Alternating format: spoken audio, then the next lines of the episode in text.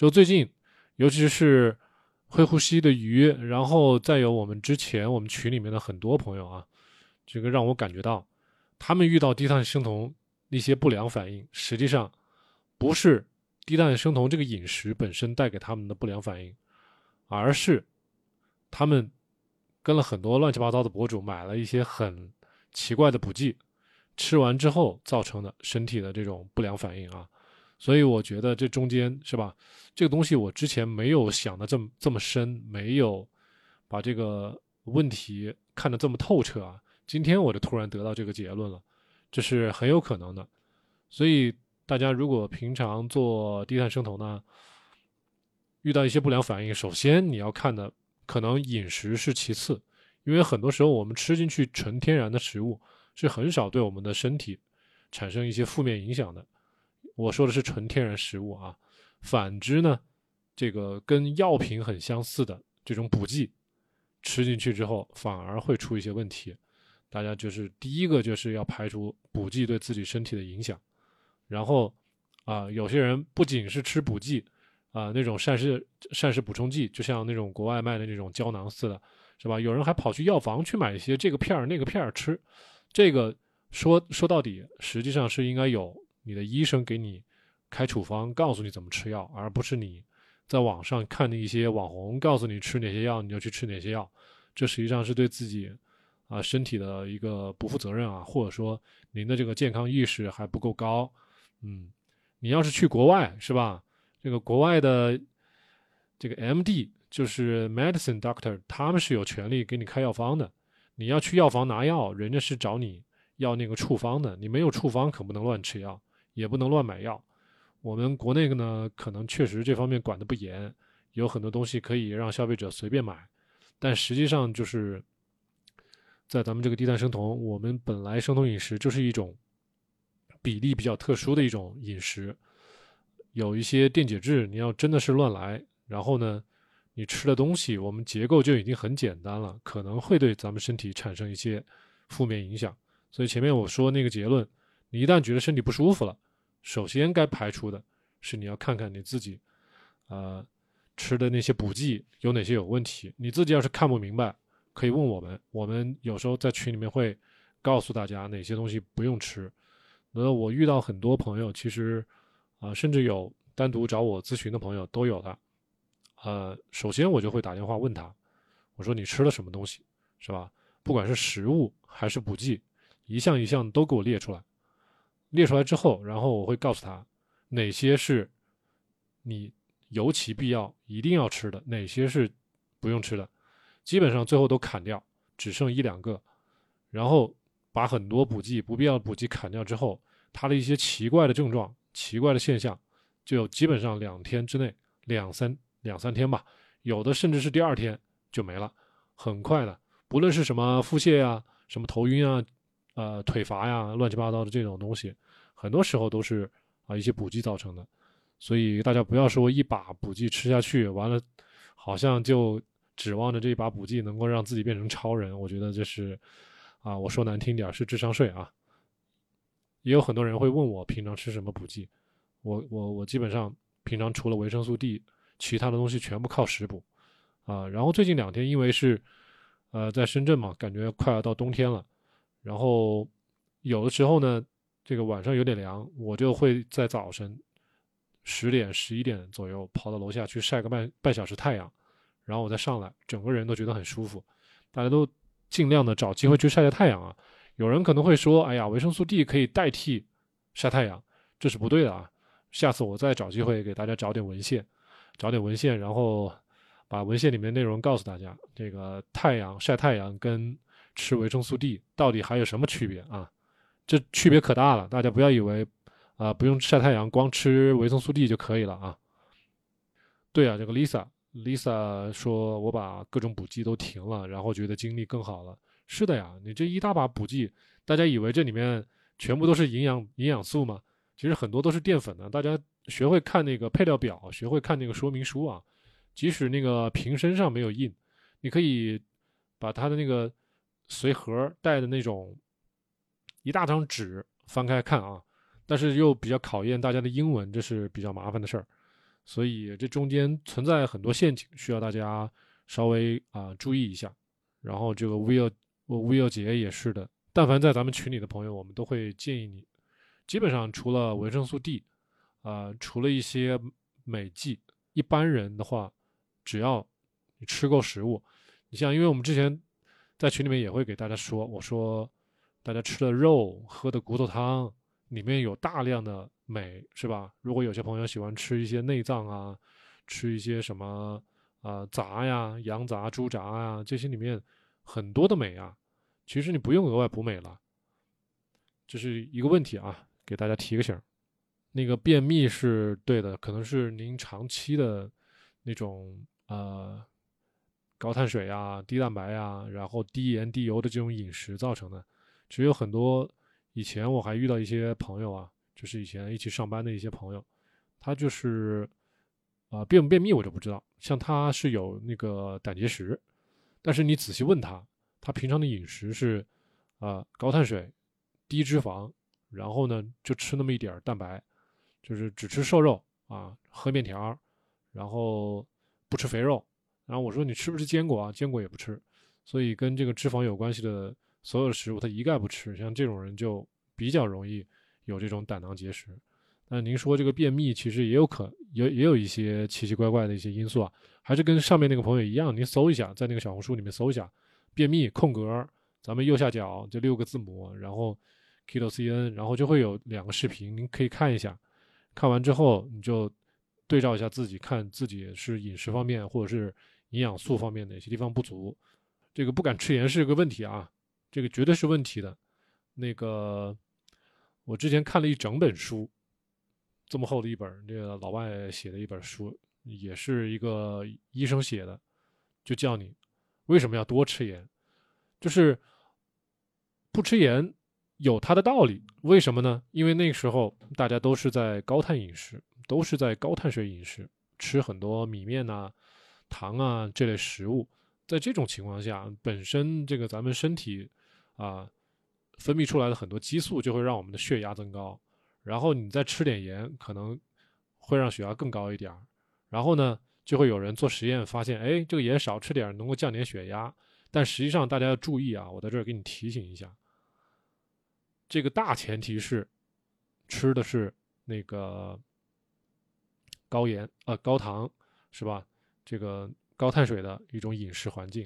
现在咱们在做低碳饮食了，在做生酮饮食了，这个盐要跟上，一定要跟上，因为什么呢？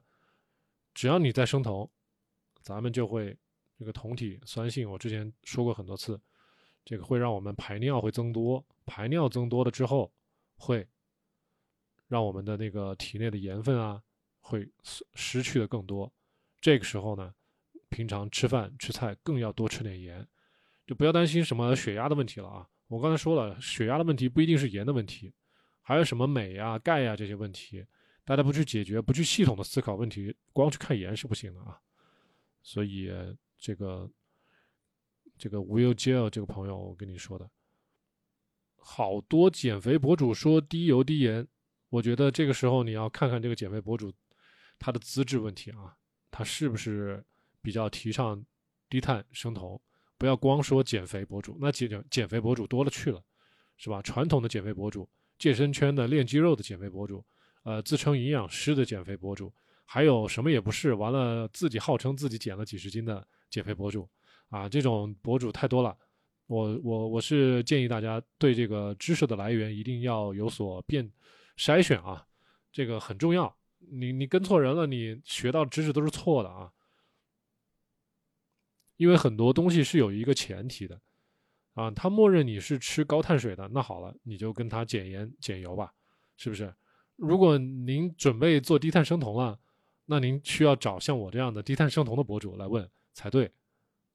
然后他们说吃盐吃多了缩水不掉秤，这种都是平民的一种或者说非学术性的这种说法啊，这个不不规矩，不准确。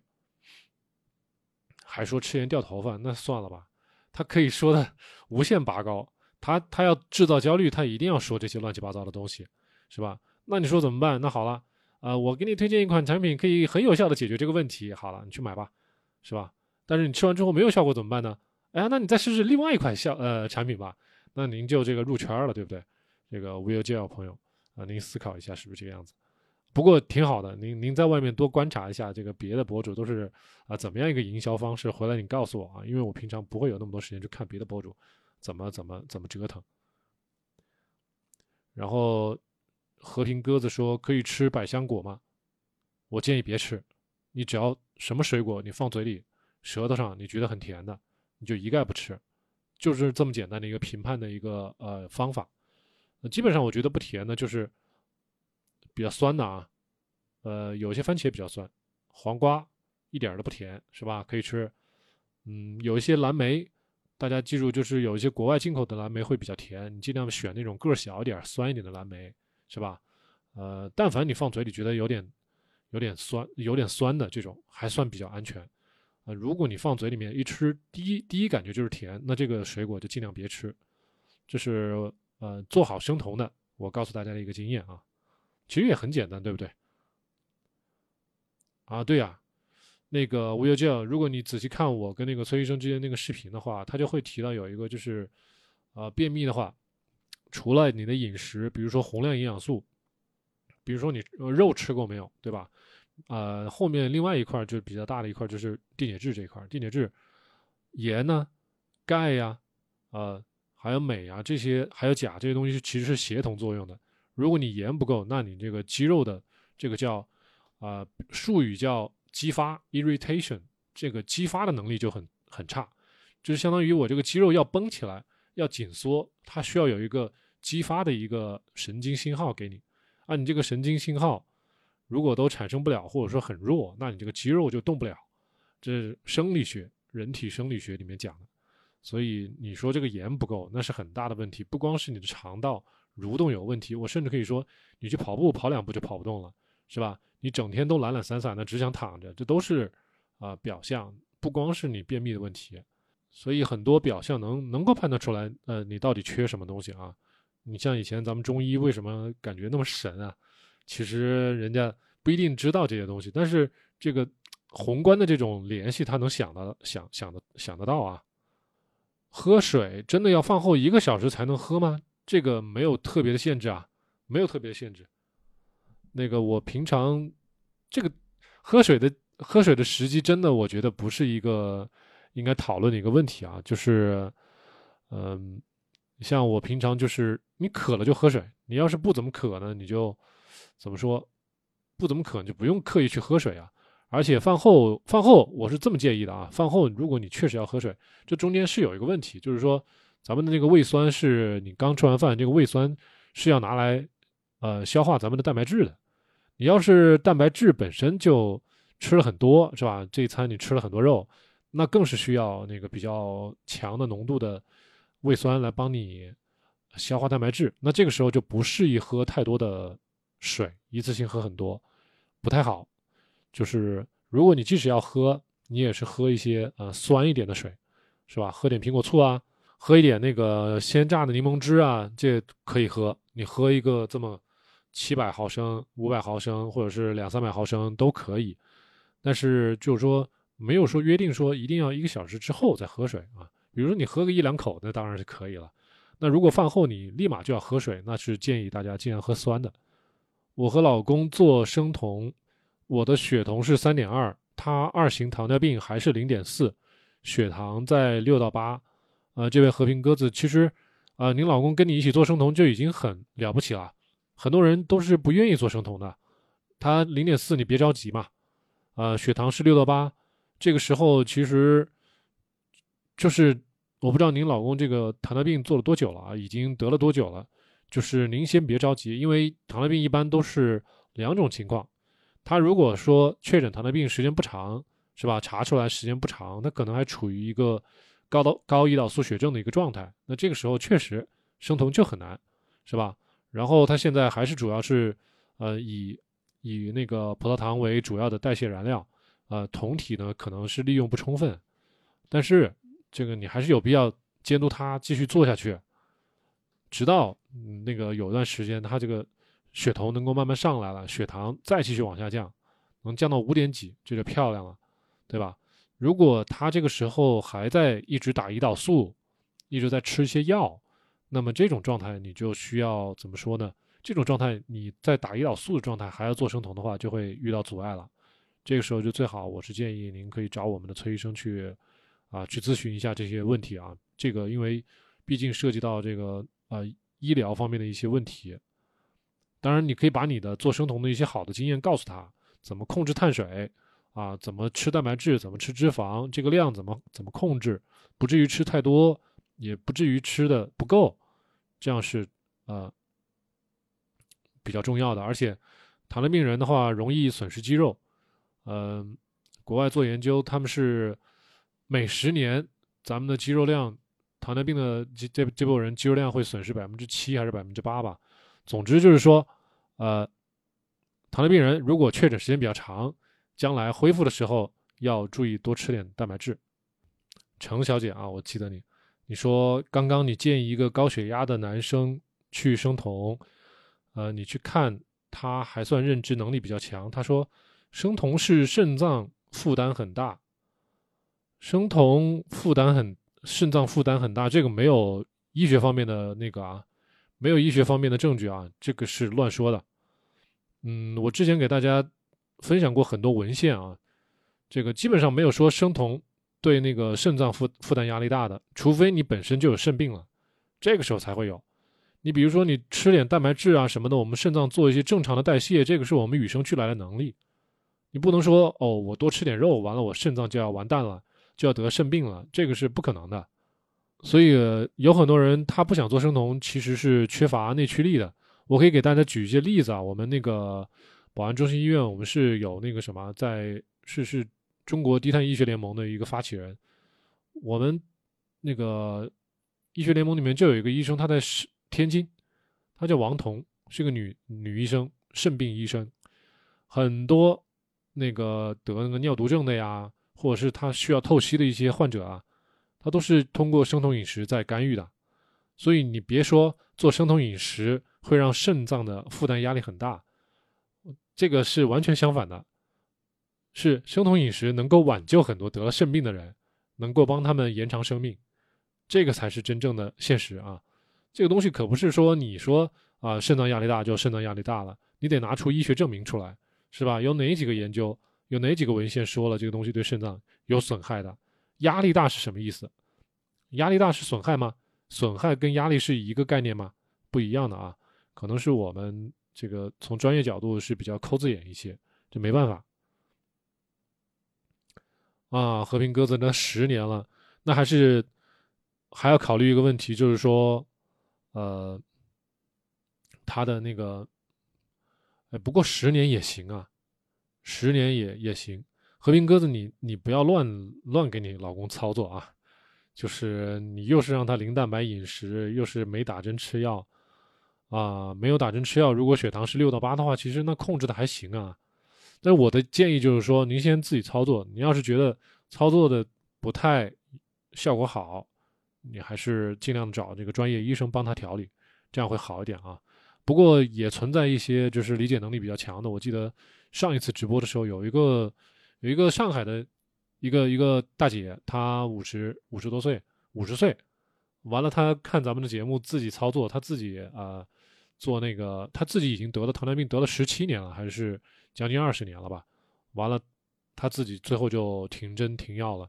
嗯，这个仅限于一些确实学习能力比较强的。所以，您如果真的是要帮你老公操作的话，呃，我是建议你多把咱们的节目啊从头到尾翻来覆去的多听几遍啊，然后做好笔记，然后把一些细节都记下来，然后再来给你老公操作。你不能说一知半解去操作，这样不好的啊。我们是不太建议这么做的。和平鸽子，你说现在刚尝试生酮不到一个月，快把视频看完了啊！视频啊，我是建议那个喜马，喜马 FM 也有啊，你可以在喜马那个地方也可以听一下，那个地方是比较比较长，比较怎么说，适合你在开车啊、睡觉那时候听会比较好。转氨酶升高就是肝脏有损伤，肝脏有损伤或者是脂肪肝啊，或者是病毒性的啊，这种是很适合做生酮的。不过呢，你要结合那个医院的一些检查。就是生酮能够逆转脂肪肝，所以你看看你这个转氨酶升高是什么来源，是脂肪肝造成的，还是一些别的一些啊病毒或者是疾病造成的一个肝脏的损伤？你要同时放到一起去考虑。这位小红薯二零五八的朋友啊，就大家统一的可以认为，这个生酮是一个抗炎症的一种饮食方式，不光是啊抑制炎症，你像他们很多那个甲状腺的问题的那些人啊，或者是肠肠道消化有问题的人啊，他们都用生酮饮食能够得到很好的效果，就是抗炎、抗敏，就这这些作用啊，这个。小红薯说：“F 五 F 幺二零九，这位朋友说啊，最近一直在听节目，呃，说更年期适合生酮饮食吗？啊，好了，那个怎么说？前段时间啊，咱们那个微信群里面有一位朋友，是是我的一位好朋友，他刚好就今年是五十一岁还是五十二岁吧，五十五十岁出头，呃，是一位姐姐，完了呢。”他在这之前，前两年还这个更年期的现象不明显。那我是在二零二一年底的时候遇到他的，他那个时候还挺好的，做生酮啊，做什么的，这个感觉都挺好。但是到了今年，今年年底了，现在就是上个月的样子，就是他觉得啊，整个更年期的感受不好，就是他去医院去做血糖测试，啊，去做这个血脂的测试。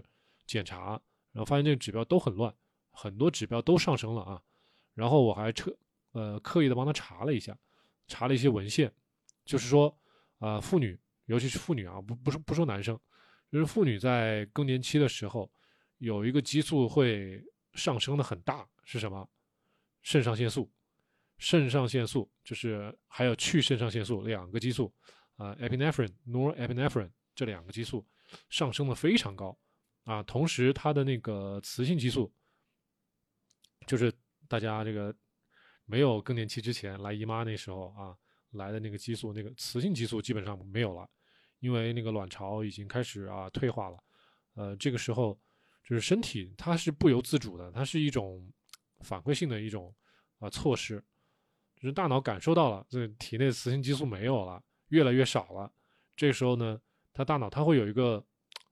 它这算是一个生理机制，它为什么会这个样子，咱们不好说。我们现在调查不清楚，就是说在这种情况下，我们的肾上腺素，啊，咱们那个肾肾脏上面有一个小尖尖，那个小尖尖上面会啊释放出来很多肾上腺素，还有去肾上腺素，然后这个激素大家听清楚啊，这个肾上腺素会让我们的血糖升高，会分解我们的。蛋白质会分解我们的脂肪，一块儿很多东西，很多指标，大家去医院在更年期的时候去测，都会升高，然后带来一个什么效果呢？血糖升高了，这个肾上腺素升高了，就会影响我们肝脏生酮的效应。所以这段时间更年期，你说适不适合生酮？我觉得你更要去做生酮，因为这段时间激素是乱的，你的血糖、血脂是升高的，你的胰岛素抵抗。也是要升高的，所以在这一段时间，你要保持一个良好的健康状况，你最好是能保持一个相对低碳、尽可能生酮的一个饮食结构，这样的话才能保持你的那个体重不会特别大的变化，是吧？因为更年期妇女，你要长胖太快了，太容易了，是吧？你放眼一望，咱们小区里面这些大妈全是都是身材走样的，怎么来的嘛？是不是？这更年期如果保持仍这个以前年轻时候的。高碳水、高糖的饮食，那长成那些大妈的那种啊梨形身材呀，这个苹果型身材啊，这都是不用想的，想当然的事情了。所以我认识的那位姐姐呢，她是一个，嗯，她是一个运动员，以前是长跑运动员，所以他对身材的要求是很高的。但是对他的最好的建议仍然是继续做生酮饮食，对吧？所以这位叫哎五 F 幺二零九 FC 的这位朋友。啊，更年期一定是适合生酮饮食的。你即使是去国外看国外的很多医生的建议也是这个样子。但凡是咱们这个低碳生酮圈的人都会这么建议你去这么做啊。但是如果说你跑去医院去问一些传统的医生，那这个答案就不是这样子了。所以还是看您对低碳生酮的一个了解程度啊，以及它对你自己的身体带来的好处，对我们激素的调节，对我们这个保持一个相对稳定一个体重有多么好的一个功效。你了了解了这些基础之后，你大概就知道了这个应不应该在更年期做低碳生酮了。嗯，好了，这位这个说了好多了啊。这个油炸小可爱朋友说，生酮按比例来吗？这个我是尽量的希望你不要按比例来啊。百分之七十脂肪，百分之二十蛋白质，百分之十碳水，这个是怎么说呢？咱们医学上的一个严谨的定义，但实际上你在操作的时候并不需要像这样做啊。呃，我可以告诉你，就是说，大多数人，我们我自己也算过，我自己平常是怎么吃的，就是脂肪不一定要抠在百分之七十以上，基本上百分之六十到七十之间就可以了。蛋白质是可以浮动的，根据你的那个年龄啊，根据你的运动啊、运动量啊，是吧？根据你的食欲啊，这方面蛋白质是可以波动的。碳水百分之十也不是死的，你甚至可以更少，是吧？百分之五都可以，看你的这个喜好，你平常饮食的结构。所以这个油炸小可爱啊，这个比例不是死的。我们我们人吃东西从来不是死的。我经常跟群里面的小伙伴举例子，我说，如果从今天开始啊，大家跟我一起旅游去啊巴西亚马逊森林进行为期一年的野外生存，咱们要做的不是别的，就是如何在野外做好低碳、做好生酮。大家想想，在这个时候怎么做，对吧？这个时候你去采采集什么食物，你去捕什么猎，是吧？你吃的食物的比例，那个时候你有计算器吗？你有手机吗？比例你是不可能去计算了，是吧？所以低碳生酮，呃，可能是我啊，特别尤其是我，我是很强调大家去做这个比较回归自然、回归食物原本食材的这种啊天然的方式的饮食习惯，不是怎么去靠什么。补剂啊，不去靠什么一些药物啊什么的啊，万源酮啊这些东西其实都不是我们特别推荐的啊。你只有一些很特殊的人群才有必要吃，是吧？他们是亚健康情况，呃，亚健康情况或者是疾病，是吧？这种这种情况，他们来做生酮可能会需要一些外援的一些辅助。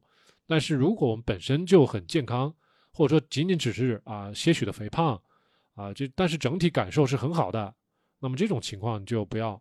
啊，过多的去盲目的去追那些补剂和外源酮了啊，甚至那些什么生酮点心什么那些东西都不是必要的东西啊。如果大家问我什么东西是必要的，我会告诉你，东东西都不是必要的。除了肉啊、菜啊、那奶啊，这这些咱们平常啊司空见惯的，咱们人类吃了几千年的东西啊，别的东西我都认为不是必要的。有人说吃米饭补气血，这是不懂生物化学啊，我不管他了。特别说女生补气血，这是一种很虚的说法。就咱们但凡是吧，接触点科学，我觉得这个囫囵吞枣，咱们真的是不适合在这儿啊。这都什么年代了，是吧？那么气血，你给我定义一下什么是气，什么是血，对吧？气血里边有什么东西？我们人体到底需要什么东西？是微量矿物质了，是维生素了，是宏量呃营养素了？你倒是跟我说清楚一点啊！你光是气血两个字。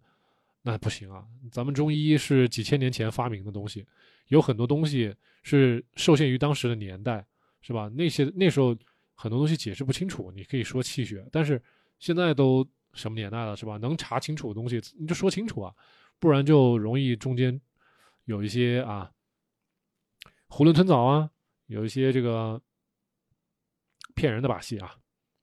我不是说中医骗人的把戏，我只是说。如果这个问题大家不去调查清楚，你始终都是蒙在鼓里，你也不知道该怎么去解决这个问题，你只可能是一堆乱七八糟几十副东啊，像他们吃药一样的几十副药引子，几十副药你一块吃下去，你不知道中间哪个东西起是起效果的。但是你说啊，咱们生酮啊，你问我，那我就说啊，是维生素 B，那就是维生素 B，是吧？是钾就是钾，是镁就是镁，是是盐就是盐，是吧？是是肉就是肉，这个咱们定义的很清楚。但你光一说气血，哇，这玩意儿就说不清楚了。可能我不是中医专业的啊，可能需要有一个懂中医的。呃，大家不要担心，其实即使是中医，也有支持咱们低碳生酮的。啊，以后有机会我可以给大家介绍这一方面的医生啊。你们如果真的是喜欢中医，但是呢又放不下低碳生酮的好处，自然我会给大家推荐一些呃比较好的，呃怎么说呢，有实践经历的支持咱们低碳生酮的中医。是吧？你们这个时候再去大谈什么气血啊、什么什么虚啊、什么湿啊、热啊这些东西都可以了。锋利的刺刀的朋友说，生酮半年了，怎么超过二十四小时断食还是受不了？那一般没有必要超过二十四小时啊。如果你要想想，你超过二十四小时做做这个断食是为什么？但一般来说，呃，你受不了的时候呢，你去喝点热茶、热咖啡，是吧，吃两根黄瓜，吃点什么啊，吃吃一颗番茄，这个并不打算不会打断断食，是可以继续坚持下去的。像他们国外做这种长断食，是建议，呃，不管是病人也好，还是做断食的人也好，让他们去吃喝骨头汤。是吧？这个骨头汤里面既有些许的氨基酸，又有足够的那个脂肪，还有很多的盐，是吧？还有我们说的那个骨头里面有钙呀、有镁啊，这些矿物质全部都给补了。所以这位叫锋利的刺刀的朋友，你真是觉得断了二十四小时，你觉得受不了，但是你不知道为什么，你还是要继续断食下去。我是建议你去喝点骨头汤啊，自己事先去熬一锅汤，你再去喝，实在扛不住你就喝。这，油炸小可爱继续说，总感觉脂肪百分之六十到七十不额外喝油，靠吃肉或坚果蛋白质就容易吃多。我反而觉得喝油容易喝多啊。我觉得这个这个这你个人的感受吧。我平常其实大多就是吃肉，吃肉了，然后你说炒菜也也是用正常用油啊。你要吃很多菜才行啊。你可不要说，嗯，你是在纯肉饮食啊，纯肉饮食我不在行，帮不了你。所以你说，如果你的饮食结构里面都是除了肉就是坚果，除了肉就是坚果，那是容易吃多呀，是吧？但是如果你把蔬菜吃够了，像我就是建议你大家每天能够吃够一斤到两斤的蔬菜，我是建议能够多吃一点啊。我甚至觉得你吃三斤能吃下都行啊。其实你炒菜的时候也会往里撒油，那个时候你边吃菜边吃油，你一点不会觉得腻，也不会说喝把这个油一下喝进去过量了，然后。你吃了足够多的菜，你这个胃其实也被撑了一大半了。你再吃，呃，按照咱们节目，呃，你可以知道自己大概应该吃个三两四两半斤肉。这个一般按照这种吃法，你会吃的很饱很饱啊。饭后如果你再稍微吃那么两颗坚果，就不想再吃了。这个正常人都是这个样子的啊。我们群里面的很多人都是这么做的，都不会吃超，反而啊。认认为这个做纯肉饮食好的这波人很容易吃多。我上次给大家给群里面人发了一个截图，是国外的一个做纯肉饮食的一个大 B，他一天吃三磅肉啊，三磅肉跟咱们三斤肉是差不多的一个重量，那多少呢？一点五千克。那他们吃纯肉的一天吃这么多，当然这个人体重本身就比较高，他是练肌肉的，浑身腱子肉，他一天吃三斤肉。但我想对于咱们中国大部分人来说，你说做纯肉。你一天吃多少肉？我估计估计有人一天吃两斤肉是有可能的。但是即使是这这种吃法的话，按照我们的那个生酮饮食的定义，是很容易吃超的。不管是蛋白质啊，还是脂肪，很容易吃超的。吃超了之后，就容易这个体重就降不下去了啊。你可能刚开始纯肉的时候会觉得，哎，体重降下去了，那是啊，你本来那个胰岛素就下去了，那是那是你的那个体重会会会降低啊。但是怎么说呢？大部分人如果一直这么吃下去的话，体重是没办法的，是是是不可能进一步下降的。奶制品，奶制品哪一种比较适合？奶制品的话，我是比较建议大家是两种。呃，首先咱们说那个纯纯鲜奶吧，纯鲜奶里面乳糖比较多，我是但凡有人问，咱们会建议不要超过二百五十克，呃，二百五十毫升，二百五十毫升里面大概就是有十克乳糖了。所以是不建议大家喝太多的那个纯牛奶。你真的是要喜欢喝奶制品，就去自制，自制那种无糖酸奶，或者呢去那种比较好的超市里面去买一些比较好的奶酪。比较好的奶酪就基本上没有乳糖了，而且蛋白质跟脂肪不要买脱脂的啊，蛋白质跟脂肪的比例都是基本上是一比一，这样比较适合吃。呃，这个 Will Gel 的朋友说。啊，我现在有的时候中午就吃一点，吃一顿肉，吃点生菜，一天就不饿。但是我要建议这位朋友啊，这个 Will Gel，我之前有一个节目，我希望你可以去看一下，叫做“蛋白质的强制性损失”是什么意思？就是咱们人体啊，就你一天啥也不干，你就光坐那儿，我们就会消耗三三十克的蛋白质，三十克蛋白质换算成肉的话，大概就是一百五十克了。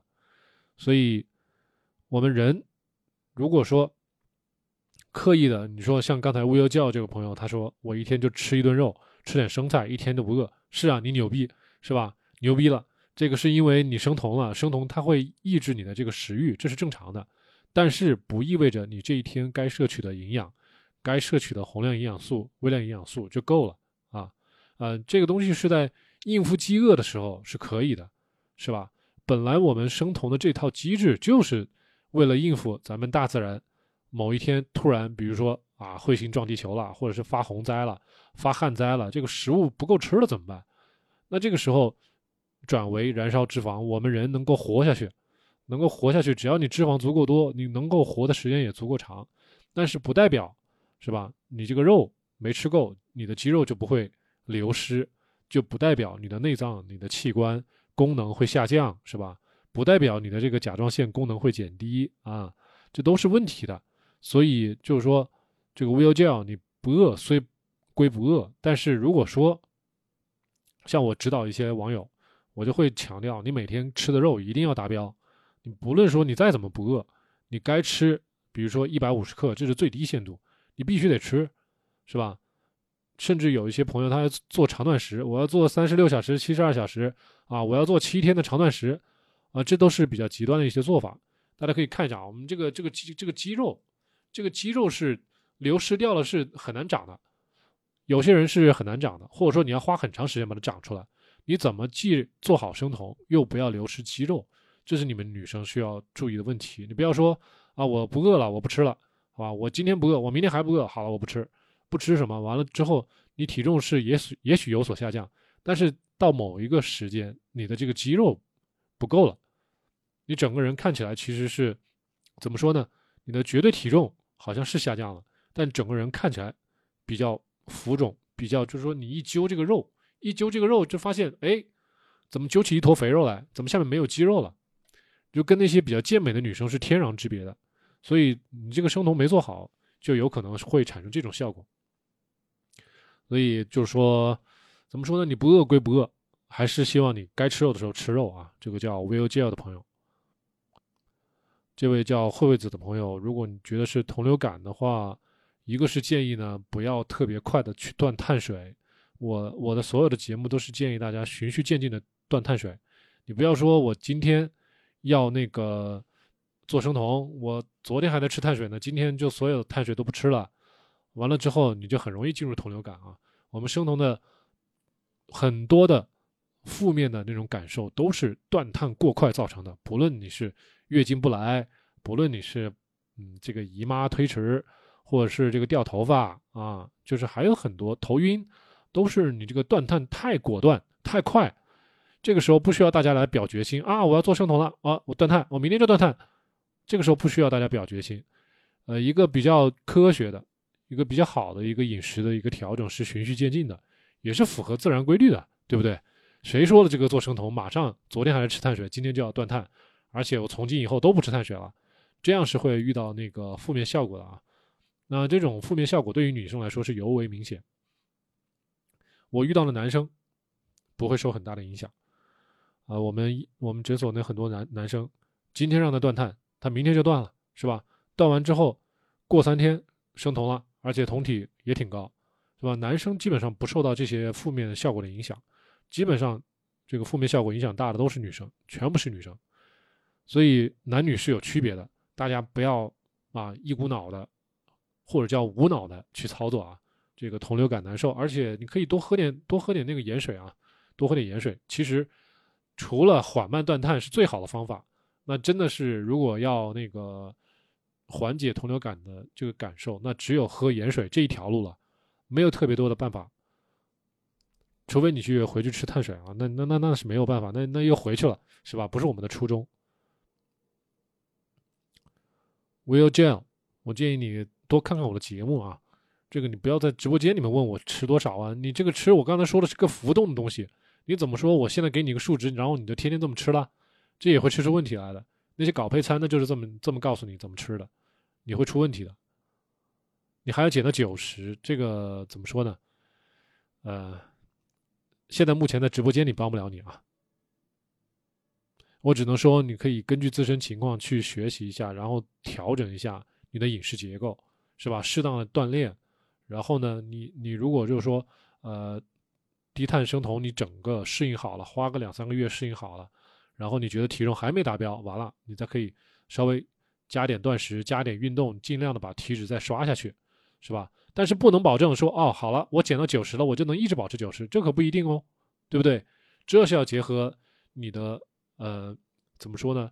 其实我是给大家说过一些我自己的一些感受啊，一些总结，就是一些人我遇到的一些女生，基本上 BMI 降到十九、十九点五左右，她就没办法继续往下降，呃，往下减了。即使他一时间减到这个 BMI 十九点几以下了，但是。他这个食欲会控制不住，啊，身体会告诉他你这个体脂率太低了，或你这个体重不够了，或者说怎么了，他身体会释放出信号的，激素会让你多吃，啊，你一旦扛不住你就暴食吧，对吧？这个我现现在先把这些预防针给大家打好，等你吃吃吃吃完之后，哎，又吃到十九点五了，大概就是这样的一个状态啊，所以你会发现哦，这个体重是降降降降降降到九十以下了啊，但实际上这个时候你的体重已经过低了。然后你过一段时间，你终于忍不住了，暴食，或者说你这个食欲终于终于是控制不住了，完了你最后又涨涨涨，又涨到九十五了，这个就是你可能是你最终的一个适当的体重，但是这个体重我说了无数次了，体重不是你最后的那个健康的表现，是吧？你最好就是拥有一个九十五千克的呃体重，但是你看起来跟人家九十斤的人一样瘦，一样漂亮，是吧？一样的健美。这个是你需要做的事情。我其实不希望大家把这个体重当做你自己生酮饮食的最后的目标，而是你整体的健康、整体的自我感受，是吧？你的体脂率，还有你的那个身材的健美程度曲线，是不是？我不希望女生老是去看这个体重啊，呃，把把自己是吧，前凸后翘都给减没了，都都平了，没有意思了，是不是？我不不用不用最后看这个体重。即使你去去找那个崔医生，你说啊，我断食二十天行不行啊？行啊，你交钱，啊，交了钱之后让你断食二十天，绝对能给你减到九十九十斤以下。但是之后的事儿没人管你了，是吧？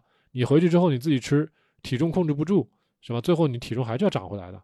这个都说了半天就是这个意思啊。大家其实你最终要找到的是一个能够让自己持续、持久坚持下去的一个体重，而且看起来又漂亮又美又健康的一个状态。这个到底是多少斤？那可不好说。不是九十斤怎么办？九十四、九十二斤、九十三斤、九十四斤，会不会有可能啊？这都是有可能的。所以这个 Will Gel，我是不建议你特别的专注你的体重啊，真的是不需要你专注你的体重。然后你的胃不好的话，是需要调理一下的。平常喝点酸的，喝点苹果醋啊，喝点那个柠檬柠檬汁儿啊，是吧？这个酸的东西多喝一点儿。然后，如果说你这个胃病有很久了，那是要治的，因为这个东西影响到你将来年纪大了之后。你想想啊，你现在还年轻啊，我要九十岁啊，九十斤，等你自己到五六十岁了，你想想，如果你那个胃还不好，你整个肠胃的吸收能力很差，最后你就是一个瘦瘪瘪的一个老太太啊，你吃什么也不能吸收，那最后真的是身体会很差的，要肌肉没肌肉是吧？你你要要什么？身材也没身材是吧？你体力也没体力，人老了之后，你如果说啊消化吸收还很差的话，那真的是对寿命是有很大的影响的啊！啊，更不用说你将来如果说怀孩子要生孩子，这对你的肠道吸收消化是影响很大的，呃，要求也是很高的，这都是问题啊！你不要在这儿老是强调你的体重啊，你体重掉到了九十斤。啊，不代表你很健康，不代表你未来会很健康，所以你是需要找一个，找一个全面懂得健康营养调理的一位，嗯，不管像像我这种健康管理师，你可以多看节目，多科普，是吧？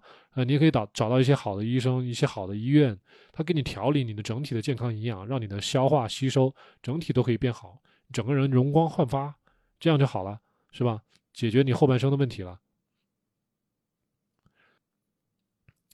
那个陆小璐哺乳期也生酮饮食，呃，有些人是能做到的，但是我觉得哺乳期做好低碳就可以了啊。呃，你比如说你哺乳期到六个月或者是什么时候，你觉得你要断奶了，那个时候你再生酮是可以的，是吧？但是但是说你这正是要大量分泌乳汁的时候，那个时候呢，生酮是有点够呛，除非你每天可以吃很多很多肉，这是可以的。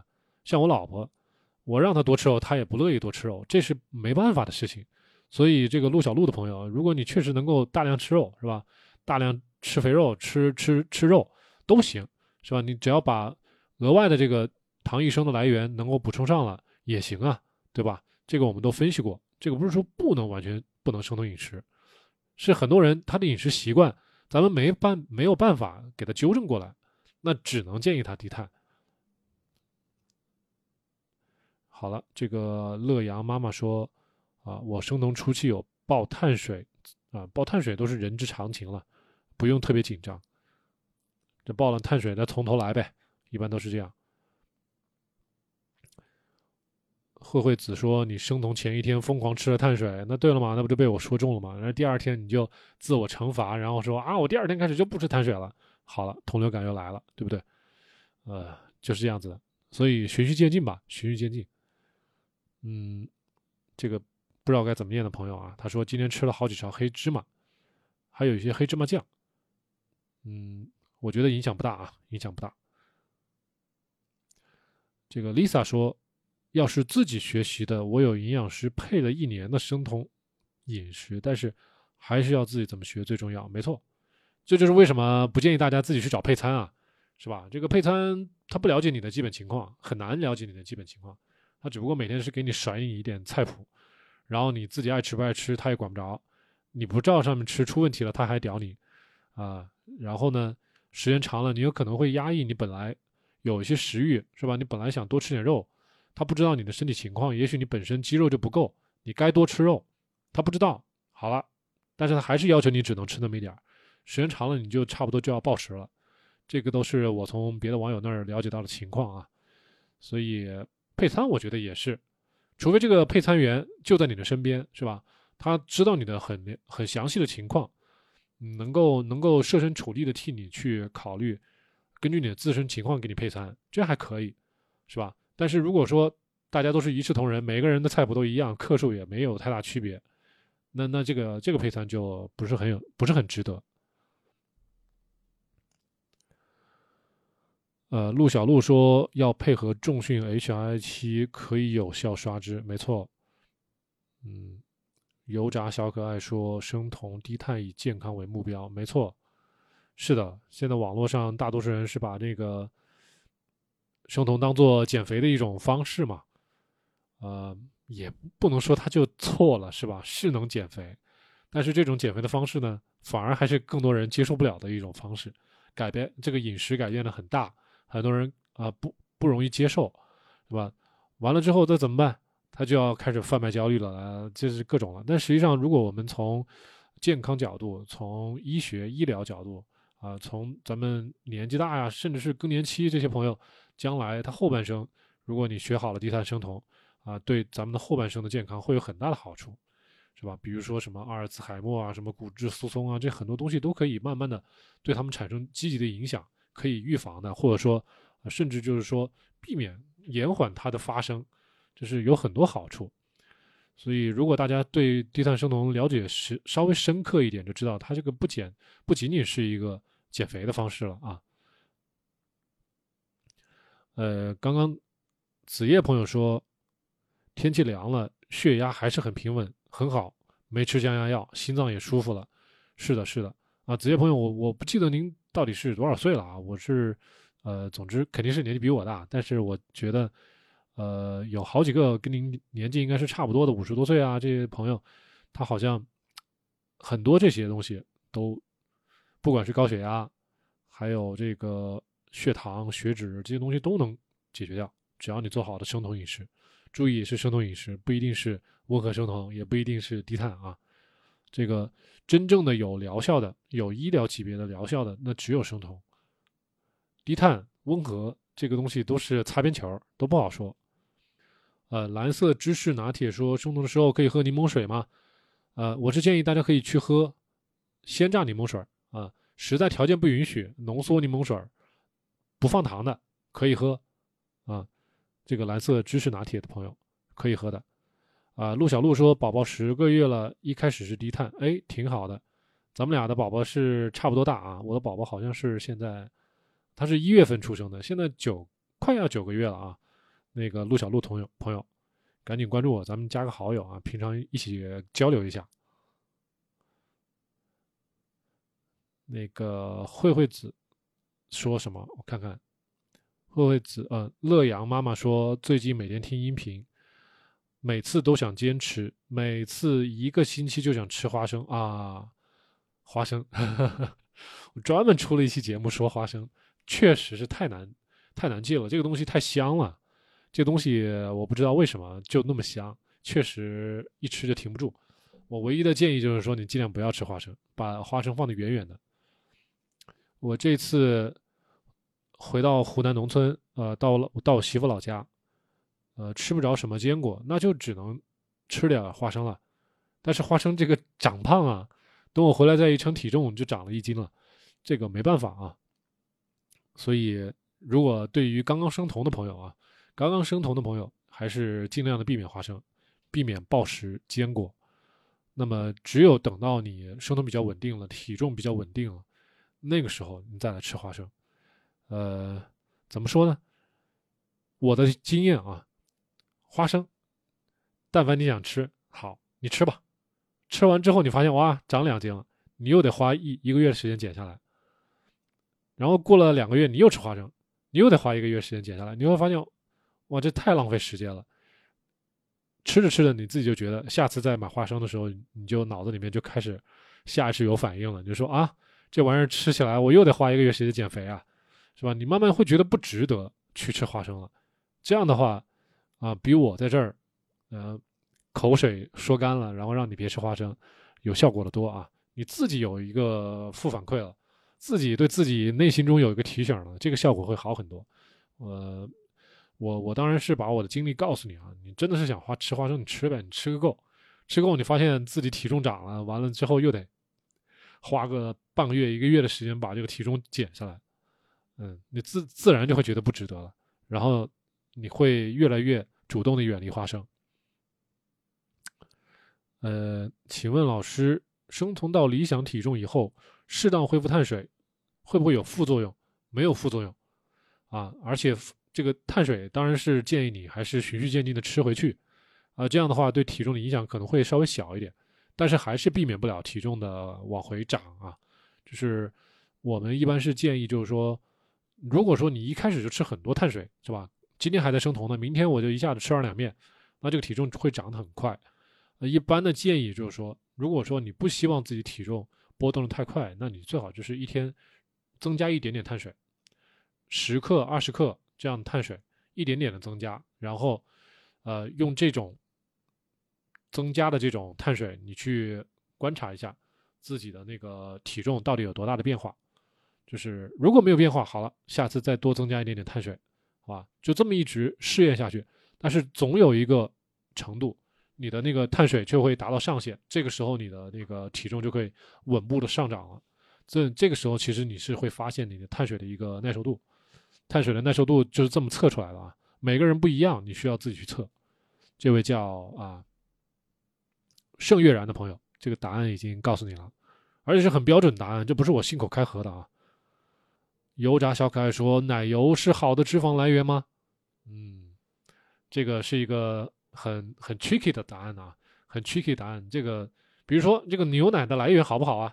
是吧？有多少的激素和啊农药的残留啊？不知道吧？哈哈。好了，这个喝奶的这个人啊，比如说你，比如说陆小璐啊，油炸小可爱啊，比如说油 油炸小可爱，呃，比如说你本身对牛奶过不过敏，是吧？对牛奶过不过敏，这也是一个问题。你如果本身对牛奶过敏呢，你这个。奶油吃多了其实是有问题的，有很多呃对这种食材过敏的人，时间长了他根本体重不会下降的，去医院一查发现是牛奶过敏，啊，所以你这个奶油不好说啊，奶油里面也是有牛奶蛋白是吧？还有一些动物脂肪这东西，所以分开看，它脂肪那一块呢还比较好，但是蛋白这块呢就要看你了，对吧？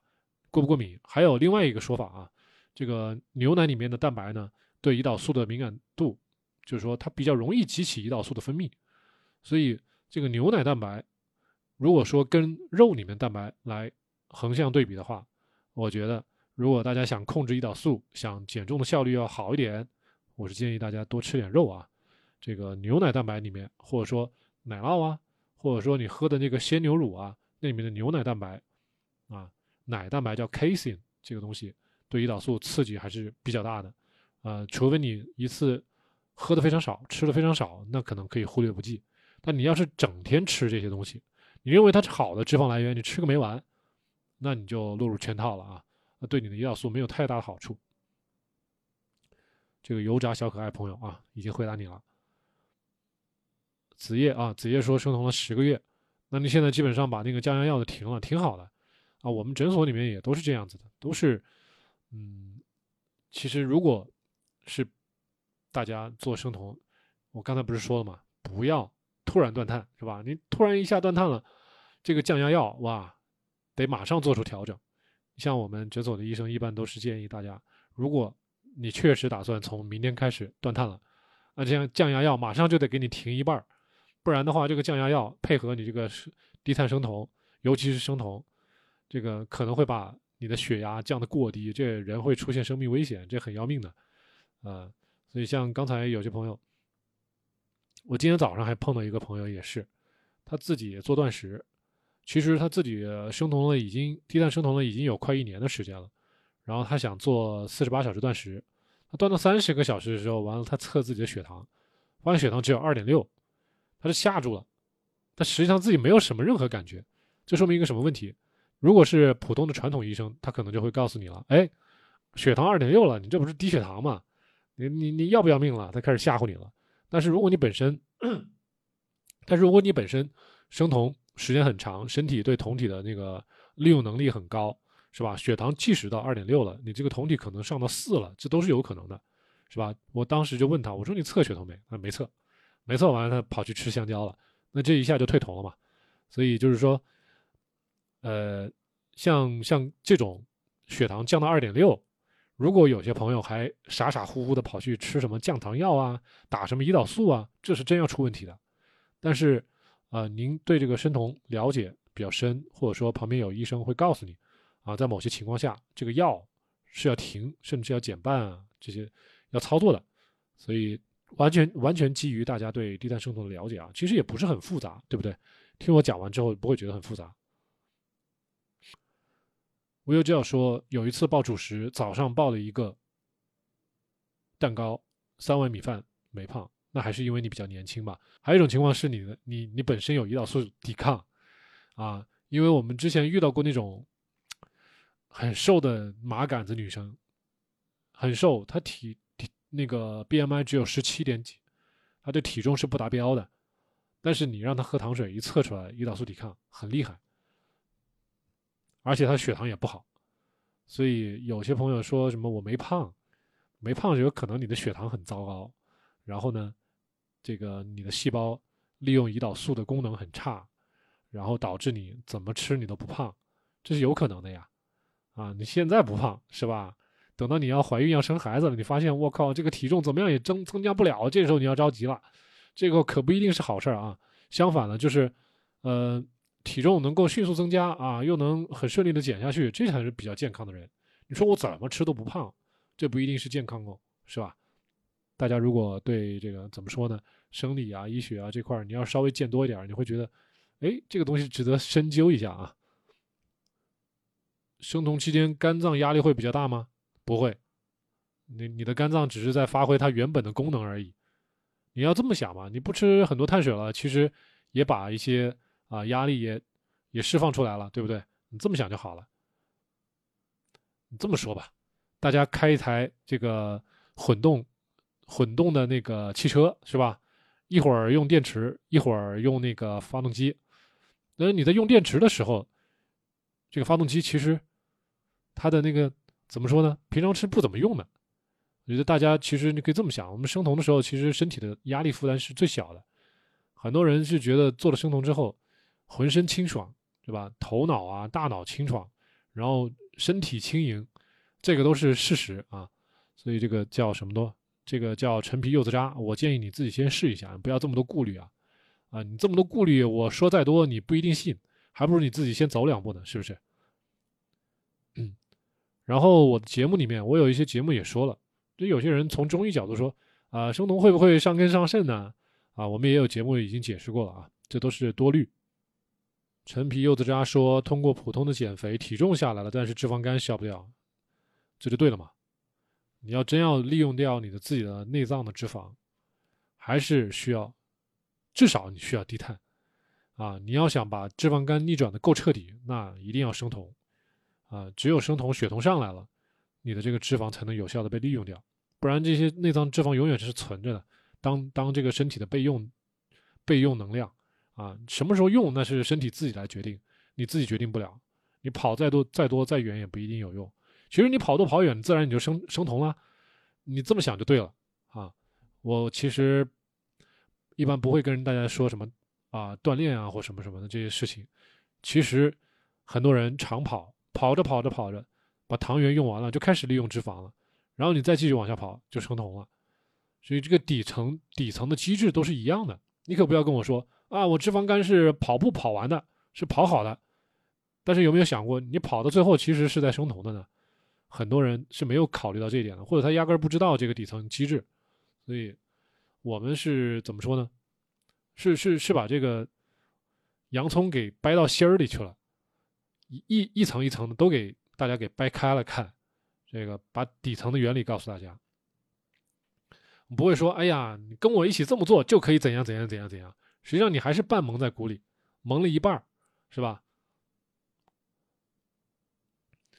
刚开始生酮，觉得生酮很贵，因为看到很多食谱的三文鱼、草饲、黄油、牛油果、蓝莓这些，但是其实不用，对吧？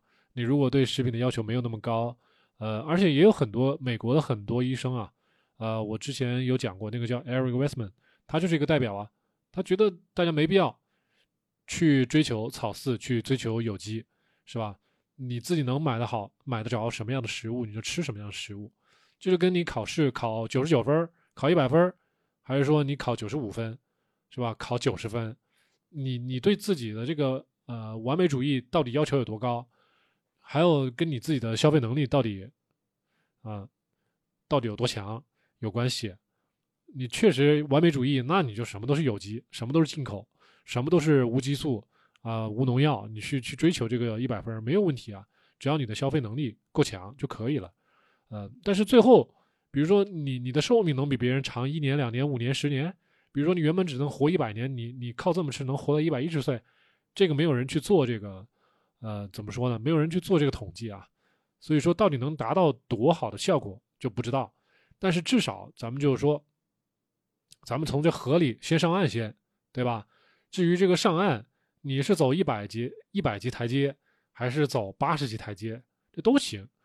所以像一般的人吧，我是觉得普通的大众，呃，能够接触低碳，能够接触生酮，能够去执行就已经不容易了。这个时候就别给他提醒，这个说无限拔高，一定要吃这个什么有机啊啊草饲啊。这个可能是怎么说呢？也许是商家做的一种宣传也好，或者什么，这可以认为说不是特别的有必要。毕竟咱们不就算是不吃有机、不吃草饲，这个该逆转的脂肪肝也能逆转，对吧？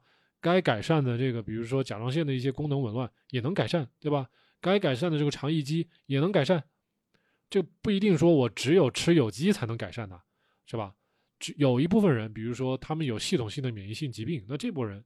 你说啊，我的食物要求非常高，不然我就过敏啊，不然我浑身不舒服啊。那有这部分人，但是百分之八九十的人是不需要这么做的，啊，就是一个劲儿给你推有机，给你推这个草饲，哎，你要看看这个人他本身是不是就做这桩生意的，这倒是有可能的哦。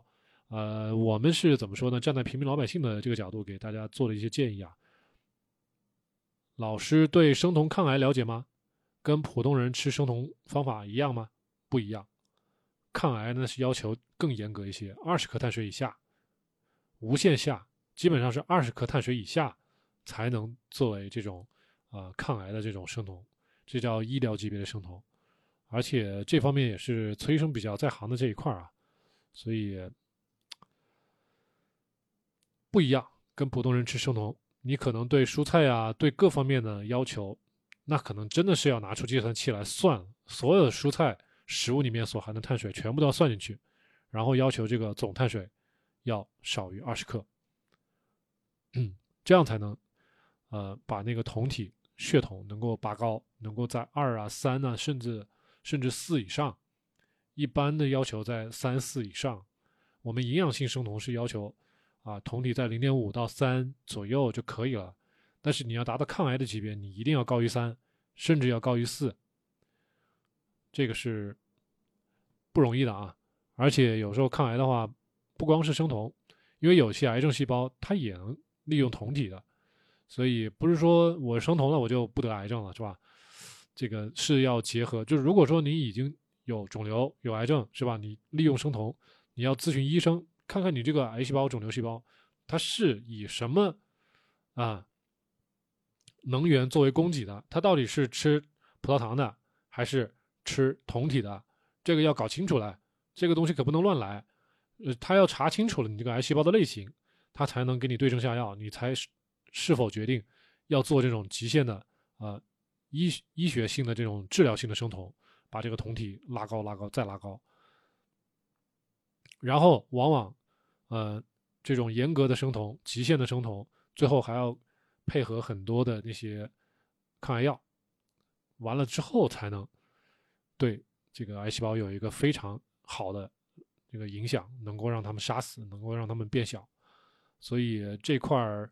平常我在节目里面一般是不说的啊，这个节目直播的时候说了，所以我不会不会把这段放到放到那个将来的抛到我主页上去，大家听一听就好了啊。啊，我说的也不是自己乱扯的，都是我看了文献才告诉大家啊。Kathy 方说，所以他后来就是五花肉炒各种菜，一周来几次海鱼。对你这个很无脑也很好，方法也很简单。其实生酮很容易的，真的是很容易。我是希望大家多去试一试啊，自己感受一下，真的是很容易的。干嘛给我是吧？哎，老师指导吧，我收你个几千上万块干嘛？不要这样子啊！这个节目我是从一八年开始做这个节目了，这个节目都是免费的放在网上。大家如果信任我，觉得我靠谱，那么就把我的节目找来看，自己做笔记，然后结合自己的自身情况，去一条条的去应用。而且这个顺序我在节目里面都告诉大家该怎么一步步去操作，是吧？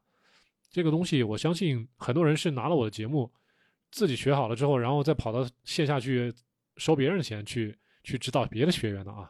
这个我就不得而知了。但是就是说，如果大家自己有这个兴趣，是吧？稍微想想这个改善一下自己的健康，甚至是影响自己家里的老人的一些健康、亲戚朋友啊什么的。尽管把这个节目拿去学，是吧？让周围人去听，听完之后对他们有正向的影响，这咱们的目的就达到了。确实，你看，如果像刚才有朋友问这个啊，有癌症怎么办？哇，呃，用生酮怎么干预？这个我们线下就有，像我们节目里面出现那个崔医生，他自己本身就在这方面啊有很多建树，他就见过了很多的那个癌症病人，对他们进行这个生酮指导，让他们用这个生酮。去控制，比如说脑啊，脑胶质瘤，大家去搜搜我的视频，脑胶质瘤空格 kilo cn，咱们右下角这个英英文字母啊，去搜就有这个节目，这个他自己本身就有这种经历，所以怎么说呢？对于确实需要用生酮饮食来做医疗、来做治疗手段的这部分人，那确实需要交钱让医生来帮你治疗。呃，如果大家就都很健康，是吧？健呃比较年轻，是吧？身体没什么。太大的毛病，那你就自己学一学啊！实在搞不懂了，咱们可以交流一下，这都可以的。